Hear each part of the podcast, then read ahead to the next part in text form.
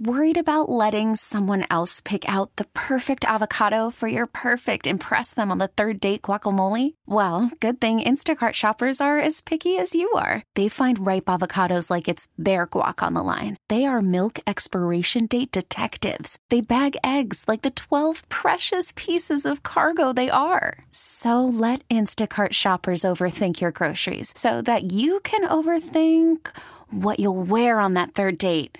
Download the Instacart app to get free delivery on your first three orders while supplies last. Minimum $10 per order, additional term supply. Now here's Mary Dixon. The U of I wants to build a public private innovation center in a vacant South Loop lot. It's not clear how much the Discovery Partners Institute would cost or who will pay for it.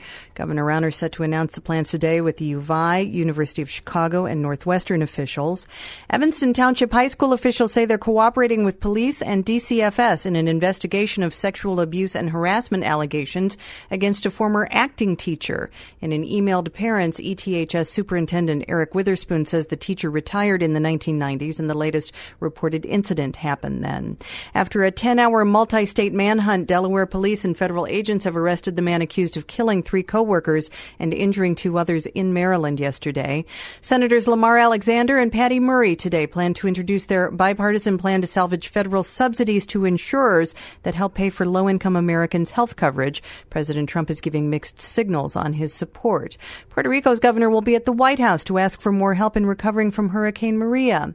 30 years ago today, the Dow Jones Industrial Average plunged more than 22%. They called it Black Monday, the worst single session in Wall Street's history. Yesterday, the Dow made history again when it closed above 23,000 for the first time. It's 702 on XRT. The Cubs' Javy Baez and Willson Contreras hit home runs. Jake Arrieta struck out nine batters in six and two thirds innings. Wade Davis with the six out save.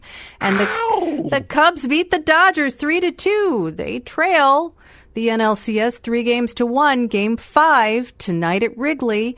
Uh, Blackhawks lost to the Blues five to two. They host Edmonton tonight. The Bulls open the regular season minus Bobby Portis and Nico Mirotic in Toronto. Sunny today, high around 70, cooler by the lake. Clear skies tonight, low around 50. South winds 5 to 10 miles an hour. Sunny tomorrow and a high in the mid 70s. It's 55 at the lake, 53 at Midway, and 52 degrees at O'Hare.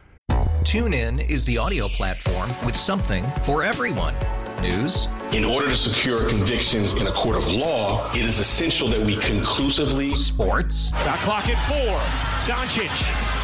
The step back three. You bet. Music. You set my world on fire. Yes, oh. and even podcasts.